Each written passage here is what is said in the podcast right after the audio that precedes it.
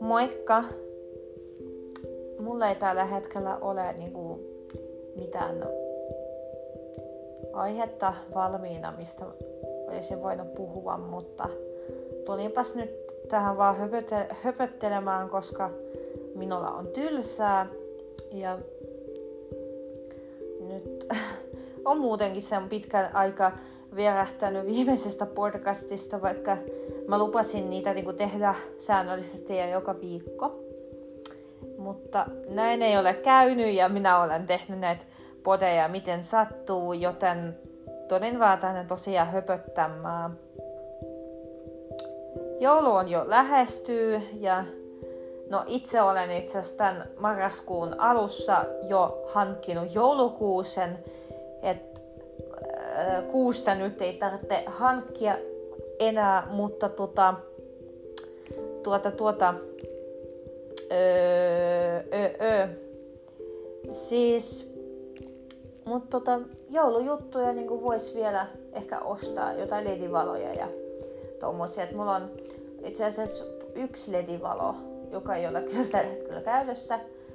Se on joulunen ledivalo, missä on pieniä semmoisia valoja. Oliko niitä seitsemän kappaletta? Ja tota, sitten on tosiaan joulukuusi koristeltu jo ollut pitkään, että semmoset. Ja sitten on pipareita jo tehnyt ja joulutorttuja tehnyt ja glögiä en ole vielä ostanut kaupasta, mutta joulusuklaitakin olen syönyt. Itse asiassa just eilen tuli tota hankittua Julia konvehteja tuli nautittua tästä suklaamakuelämyksestä. Huomenna käyn aamupalalla syömässä hotellissa, jonka nimeä minä en tällä hetkellä muista. Mutta toivottavasti on hyvä aamiainen pitkästä aikaa jossain muualla kuin kotona. Mm, ja sitten tota, sunnuntaina on ihan easy busy päivä.